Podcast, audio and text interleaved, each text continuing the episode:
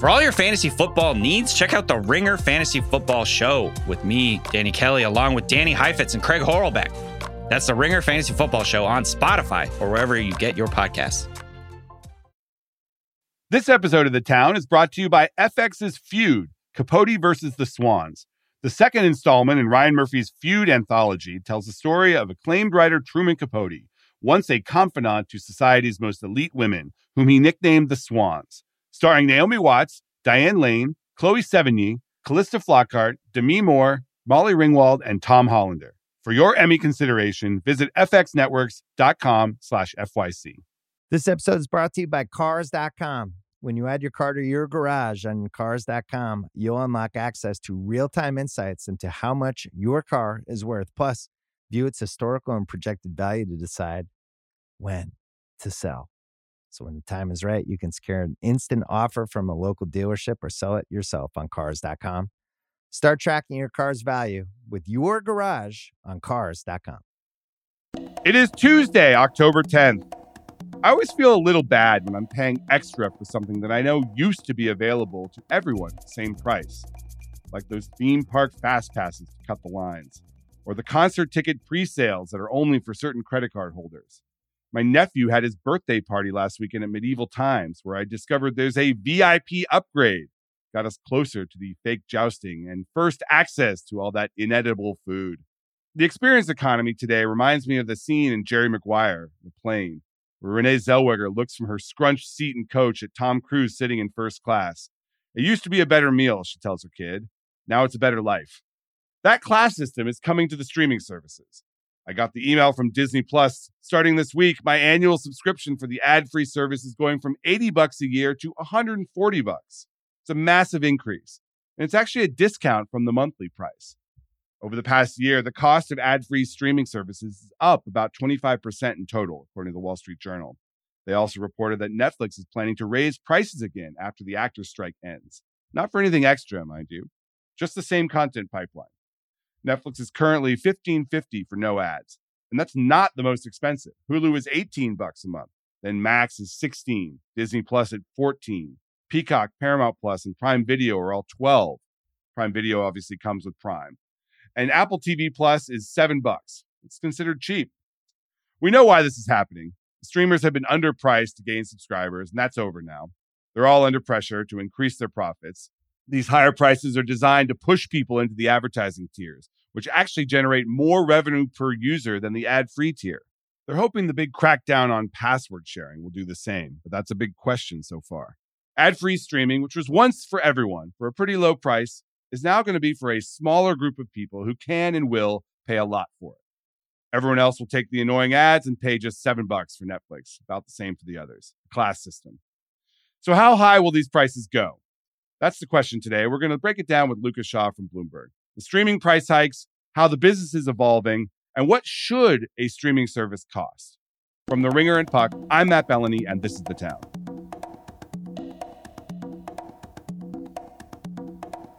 All right, we are here with Lucas Shaw from Bloomberg. Welcome back, Lucas. Thanks for having me. We're not going to talk about what happened last night, but I, I still need to send out a distress signal for for all Dodger fans out there. I don't know what you're talking about. I definitely was not there last night. I definitely did not watch. I definitely did not lose my car in the parking lot because I was so distraught after the game.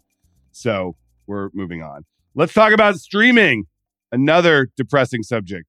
It's interesting what's happening and why it's happening now. I mean, obviously, we've known for a while now since the great Netflix correction that the focus on profitability at these companies is going to inevitably lead to higher prices for streaming services. And lo and behold, here we are. Prices are up 25%, according to the journal, in the past year. And they're about to go up more. When Netflix moves its price point, everyone seems to follow that. So, why is this happening? And is this the inevitable push to a two tiered system where the haves are going to get streaming with no ads and just pay through the nose for it. And the have nots or have less people are going to be stuck with the ad tier services. And that's the only price point that's going to make sense for the vast majority of streaming customers. You say stuck, but there are a lot of people who seem perfectly content to pay less and sit through ads because they're used to it and TV's Oh, always it's fine. It's just TV. I mean, yeah, but the point is, five years ago, we got all this stuff for the low price and there were no ads. It was a great service, great product. And now that's not the case. so I think that's the key. Like stepping back to what happened five or 10 years ago is where this all begins. Because, yes, we can talk about the short term and the focus on profits and the fact that these companies, you know, need to please Wall Street. But video streaming, like every other online sort of media creation, took a product that people were dissatisfied with or was too expensive. So in music, in music, it was CDs. In film and TV, it was cable and they gave you something that offered basically everything you could get on cable for way, way, way less money. You know, Netflix was like eight, nine bucks a month, and you could access not everything, but basically as much Enough. as you could, enough.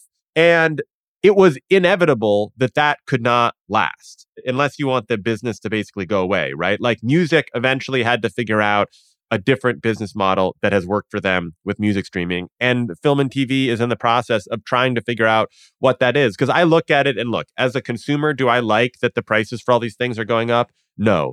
But if you really thought about it, you could pick like two of those services Netflix and Hulu, Netflix and Amazon, whatever it is, and approximate everything other than news and sports on cable.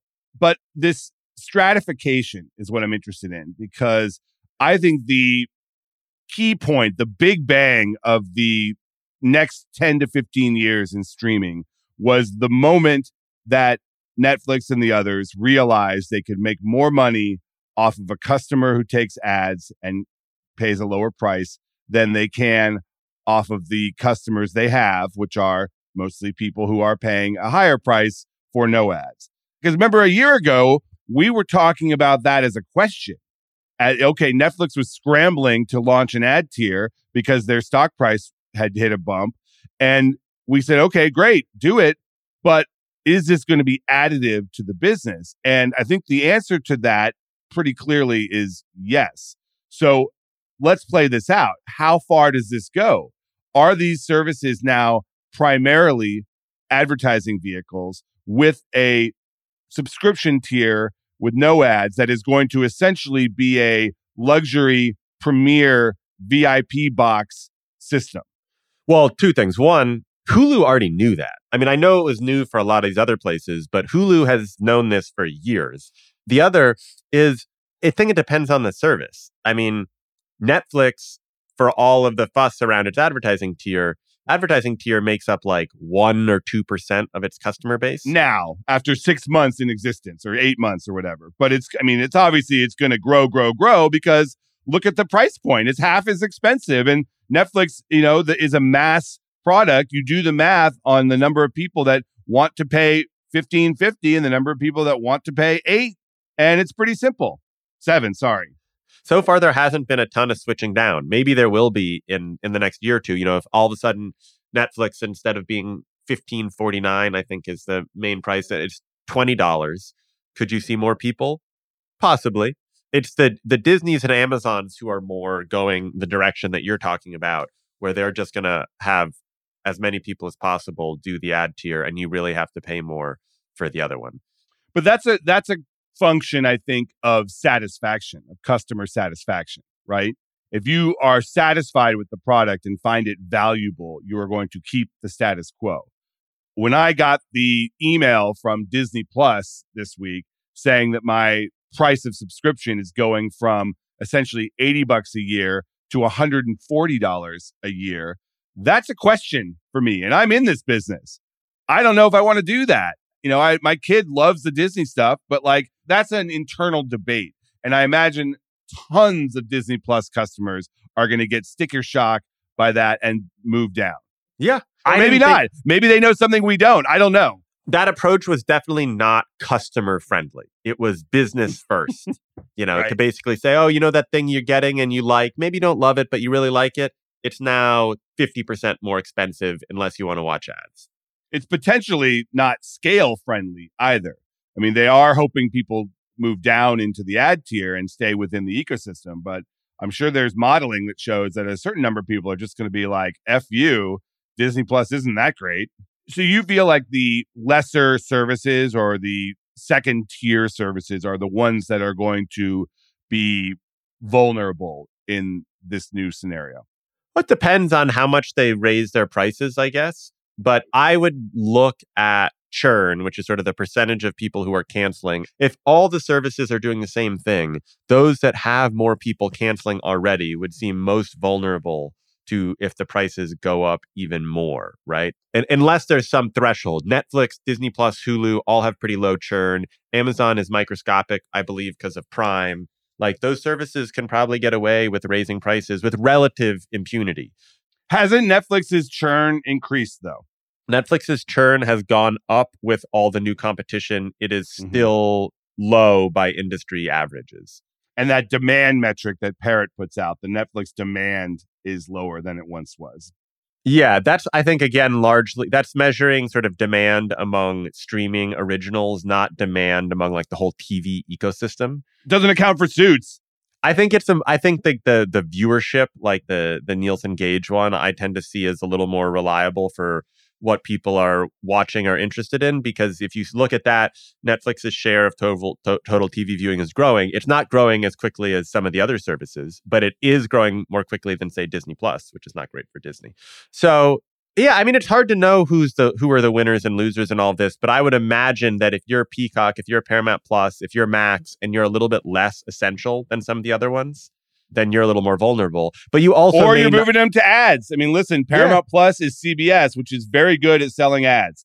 So maybe that's what you ultimately want out of that that customer is to move them into essentially a new version of cable television or broadcast television where you're just uh, monetizing them via ads. And ultimately, here, I mean, this is the bigger picture, and we're already starting to see this is that the distributors want to include the ad supported tiers of these streaming services in their overall bundle.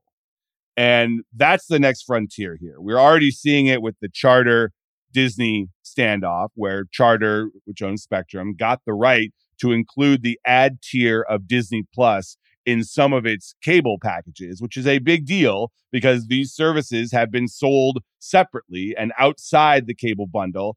And if we are now in a world where these ad supported tiers could potentially be included in these traditional bundles, that's going to first give them potentially a lot more customers and also change the economics here.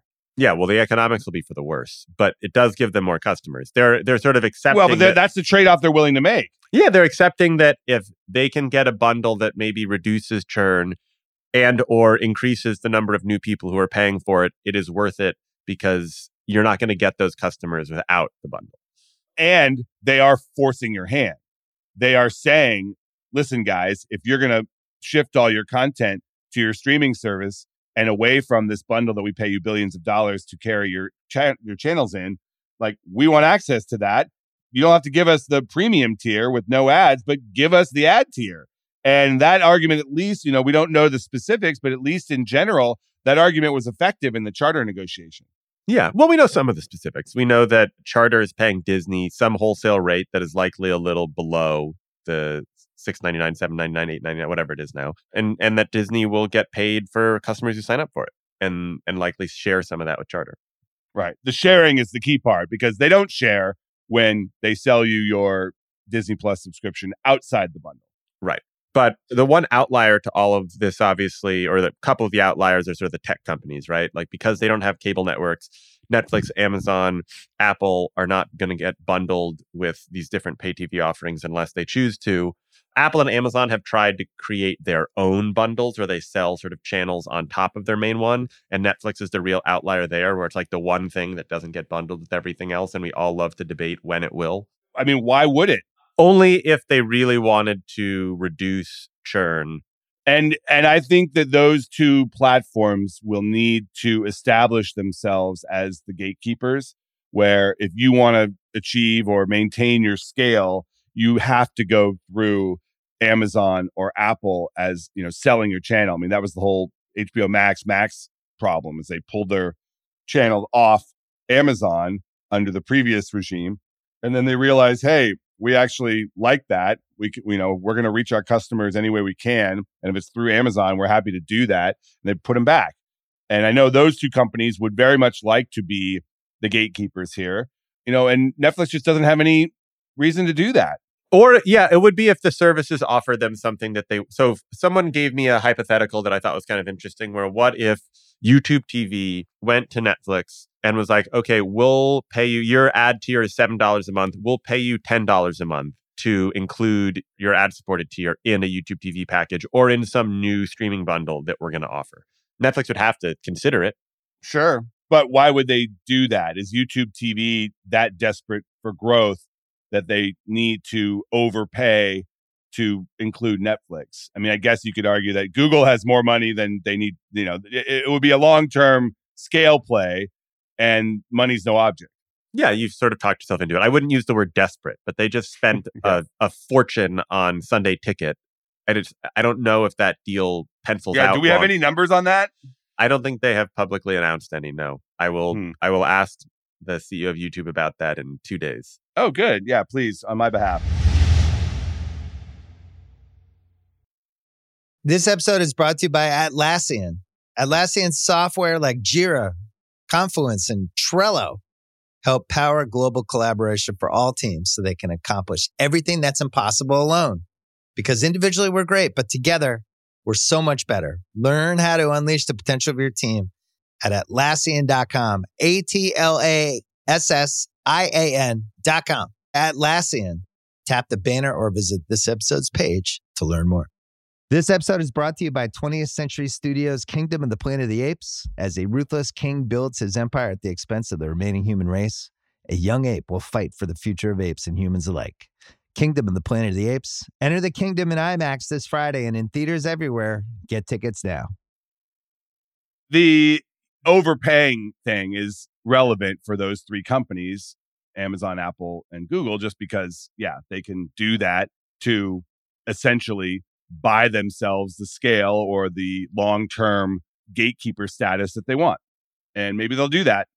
Well, we don't know. I mean, Netflix has to be thinking about that. I mean, they are vulnerable in that sense, in that they are not attached to a, a major tech company that makes untold billions of dollars off of other services. I thought it was interesting. There was a report out of the UK today because some of these companies have to report their financials in places. Netflix now generates almost $2 billion in sales in the UK, and its profits are like $40 million. Hmm. That's, not, that's not a lot. At least it's profits. That's more than Spotify. Uh, yeah, but yeah, it's not a lot because they're paying so much to you know make that forty million dollars. And the thing is that Disney is the interesting one because as a parent, it's just a different value calculus. You don't see it as a luxury; you see it as a necessity for for a certain number of years when you have children. So there is, I think, more runway for Disney. $20 a month for Disney Plus. Okay. If there's an ad version, maybe I do that because the kids don't necessarily care either. But I think they do have more runway at Disney. That's sort of the, the argument that some people within Disney have made, right? Is let's not try to target everyone. Let's not copy Netflix. Let's go for fewer but more premium. And so if they have 40 million customers in the US instead of 70, but those people all pay 25 or $30 a month, it's a pretty good deal. I obviously cannot speak to this. I do not have kids. I don't really use Disney Plus that much, and Hulu is a more important component of the Disney bundle for me. Yeah, I mean that's why we make fun of Hulu and how much it costs, but the reason why Hulu costs that much is because they push you into the bundle because Hulu and Disney Plus doesn't cost very much more than what Hulu costs. Yeah. And, you know, ultimately there will be the Hulu well there already is the Hulu ESPN Plus Disney Plus combo. Right. But most I think they're really pushing people into the the Disney Plus Hulu combo. And ultimately that will be just be one service. And if Hulu and Disney Plus, if there was a greater discrepancy, more people would, at least more adults without kids, would just pay for Hulu. Right. And that all this all presumes that these tech companies are going to be good at selling advertising. What do you make of the Netflix shakeup where they fired the head of advertising, Jeremi Gorman, after about a year? She was there, what, a year? Yeah. And uh, put in a new head of ads. Uh, that was a big hire because they got her from Snap, and Yeah. everyone's like, "Oh, they're serious about ads." And then a year later, oh, she's out. I mean, Netflix does this a lot. They binge and purge executives, uh, just like their customers binge and purge content. So, what do you make of that? they took the two top ad sales folks at Snap, Jeremi Gorman and Peter Naylor. Jeremi Gorman had previously been at Amazon, where she helped build that into one of the biggest ad businesses in the world. Peter had been at Hulu and is one of the main architects of the first big streaming ad business.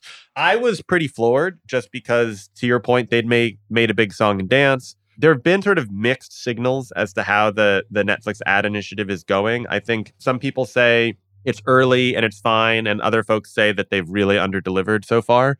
Well, they still have the Microsoft relationship. Isn't Microsoft helping them with ads? Microsoft is helping them both with the tech and sales and paid a rather substantial guarantee, which means that even if it's not going that well, Netflix is still getting paid a bunch of money. I think you, there's a degree to which you're right that Netflix just churns and burns through executives. And if someone's not a right fit, or if after a year they realize this, they want a different strategy, there's no, they have no compunction about just immediately changing course. But it's not a great sign if you bring in a highly touted advertising executive to run your business and they leave after a year.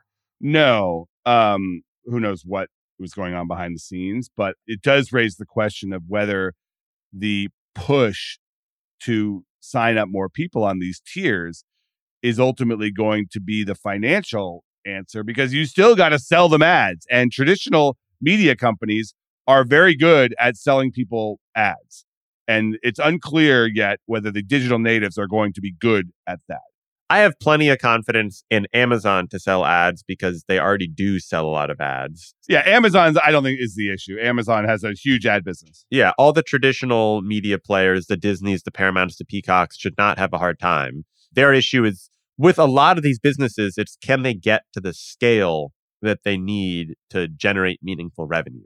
Because if you only have five, 10 million customers, that's just not that meaningful. But can you get to 20, 30, 40 million people? That's where Hulu has a pretty significant advantage on a lot of these people. And we'll see if Netflix can do it. Netflix obviously has the scale around the world, but they need to convince enough new people to sign up for the service or enough existing ones to trade down. All right, so make a prediction. Five years from now, what is the percentage breakdown of Netflix subscribers that are no ads and ads? I would say maybe 20, maybe 20. I'm going to say 30 because I think they're going to hike prices significantly between now and then. So we'll, we'll be looking at a $20 no ad tier and a eight, nine, ten dollar ad tier. And that's a pretty obvious choice for a lot of people, especially young people. Yeah. I mean, the thing is, is that right now, the ad tier accounts, I think, for like 20 ish percent of new signups, Mm-hmm. but that's of new signups. And that's before a lot of these other services have kicked in their price increases because it's all one ecosystem. If you're looking at your bill and Disney Plus is up and Paramount Plus and all the others that you may flirt with or sign up for, it impacts your willingness to keep paying for Netflix too. Or at least I would think. Maybe Netflix is in its own category as a utility. And, you know, because we've talked about building out the perfect streaming service uh, menu. I mean, what do most people pay for pay TV? What is it? Eighty dollars is like the average. Something like that. Yeah. So, like, if you're building up your roster of services, you kind of still start with Netflix, Yeah. I think it's the base service for a lot of people. And then that then the question becomes whether you pay for premium or you pay for ads. And then to your point, if you're a parent with kids, Disney Plus is, I, if not the foundation, it's the next one that you need. And then you probably have Amazon because you buy a bunch of stuff online. Yeah. And then after that, it gets messy. If you're an adult in this world, unlike Craig, who has not signed up for Prime yet. I mean, I don't know why I have Prime. I don't buy a lot on Amazon. Oh, really, Yeah. dude? Have a kid. I'm sure. I'm just saying I don't I have it because I feel like you're supposed to have it, but I don't do I I'm still a 20th century creature. I like going to the store to buy things. Yeah, that will end. That will end very quickly. Um, the, the thing with Netflix is if the ad experience is a good one, I think that will make a difference as well. There really is like a like a streaming food, like you know, like the food pyramid, and it's like the top is like your essential like fruits and vegetables. I feel like Your there is a streaming food pyramid where it's like Netflix is at the top, and then like the next tier is like maybe Disney and one other, and then at the very bottom it's like Apple and yeah. I would argue it's the it's the opposite. That Netflix is the bottom of the pyramid because it's what most people use as their base nutrition. Oh, I don't I don't know how the pyramid works. Is the bottom the most essential part of the top? Yeah, the bottom is what you're supposed to be consuming the most of. oh, okay. Then the bottom is Netflix, and then the next tier is like Disney, Amazon. The next Yeah. tier is like Hulu and like the, the the top of the pyramid is like the Apple TV Plus yes, that It's- uh, like yes. you don't need, but like you subscribe to if you happen to be a glutton for punishment and you want to watch the morning show. somebody should make that chart. That would be good. Tweet us your chart. All right, we're back with the call sheet. We asked Lucas to stay for this segment because we are shamelessly promoting the fact that we are doing a live edition of the town, our first ever live edition of the town at Lucas's bar mitzvah slash media conference that is happening on Thursday of this week in uh, Hollywood. Where is this thing? It's at a venue called Naya Studios. It's an event space on Cahuenga. We got the CEOs of Netflix and YouTube. We got Ari Emanuel. We got Bill Simmons, who's Craig's boss, and maybe your boss. I don't know how this all works. No. Although he could he could destroy me with a snap of the fingers, but Yeah. no, he's not my boss. Most important, you have a live edition of the town. So uh, and we will post that next week. Craig, we'll post is that right? We're posting that on Monday as our normal Monday edition. Yeah, we'll see how it goes. If like it, it's a good show. or it will be We'll thrown into Monday. a vault and never seen again. It'll be like the OJ pilot on NBC. We are at capacity, but if you if feel that you need to be there, you can always text me. Okay. Lucas, have you been to the Sphere in Vegas? Alas, I have not. I need to check it out, but I haven't yet. And Craig hates Vegas, so I know he hasn't been. I don't hate Vegas.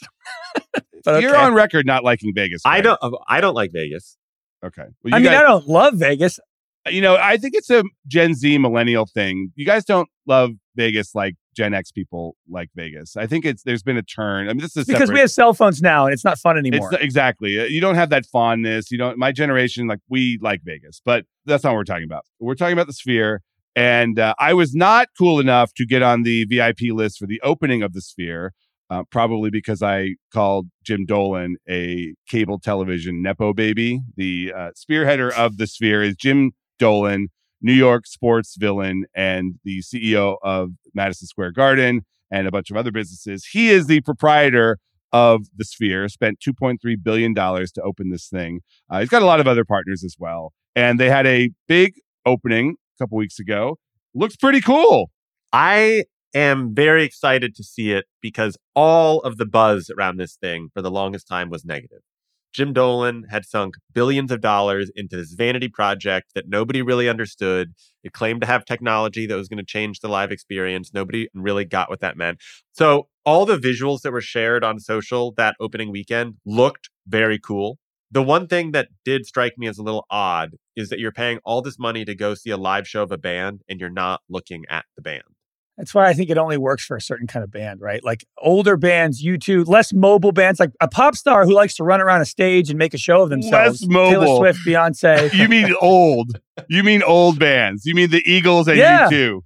yes. less mobile. Okay, my prediction today is I think you guys are both wrong. I think the sphere is going to be a massive global phenomenon and it's going to change the concert business. I think that this is a new experience. People are going to flock to this. Are they going to be able to sell out 18,000 seats every night for all acts? Maybe not. But the beauty here, and you know, because the plan is to build multiple spheres. So if you are a band like U2, and let's say in five, ten years, there are seven, eight, nine spheres around the world, you can create a live interactive show like they have for the Vegas experience. And then you play a month in Vegas, you play a month in Doha, you play a month in Singapore. You go all over the world and you essentially have a world tour of residencies, and your fans come to you. Are you a bigger believer in the sphere or in the ABBA live hologram show? first of all, I can be a believer in both, but these are not mutually exclusive because the sphere is for real live performing acts, which I think there will always be a market for. And we're seeing it right now with the concert economy just going crazy right now. And people want this stuff and it's new and interesting. It's got all the buzz right now, and that is a good thing for it. It now needs to convert that into a steady lineup of acts that want to go play there and want to conceive the visuals. Now, my sense from talking to people is the demand for it has been very high. You open things with U2, a lot of people have respect for them. They could have a full schedule mapped out between now and the end of next year. But their next thing after U2 is a movie. Well, no, they're already doing that. They're they're doing the Darren Aronofsky movie is playing in the Sphere right now, Ah. and the reviews have been pretty good. How much are the tickets? The Sphere seems like it's for rich boomers. Yeah. How dare you? I am not a rich boomer, and I am in, into this. Uh, yeah, the Darren Aronofsky movie is, uh, according to Ticketmaster.com, ninety dollars. So are you paying $90 to go see a really, really good IMAX movie? I don't know. Listen, in Vegas, money doesn't matter. Like maybe It's thirty dollars per hour for Oppenheimer. I, I would pay that much to see Oppenheimer in that. That I mean, I wonder if they'll play regular movies eventually. Uh, but listen, they also have another revenue stream here. I mean, the ad rates for the Sphere are astronomical. There was one report that said they're getting 650 grand per week for advertisers on the Sphere. I mean, we've all seen those creepy like eyeballs and emoji faces that they've done, uh, but it's a pretty effective advertising venue as well. We should do a live taping of the town inside the Sphere. Ne- Your next Bloomberg event can be in the Sphere. Bloomberg Bloomberg screen time coming from the Sphere. All right, that's the show for today. Want to thank my guest Lucas Shaw. Want to thank producer Craig Horlbeck, our editor Jessie Lopez. We will see you later this week. This episode is brought to you by State Farm. You might say all kinds of stuff when things go wrong, but these are the words you really need to remember. Like a good neighbor, State Farm is there. They've got options to fit your unique insurance needs, meaning you can talk to your agent to choose the coverage you need, have coverage options to protect the things you value most. File a claim right on the State Farm mobile app and even reach a real person when you need to talk to someone. Like a good neighbor, State Farm is there.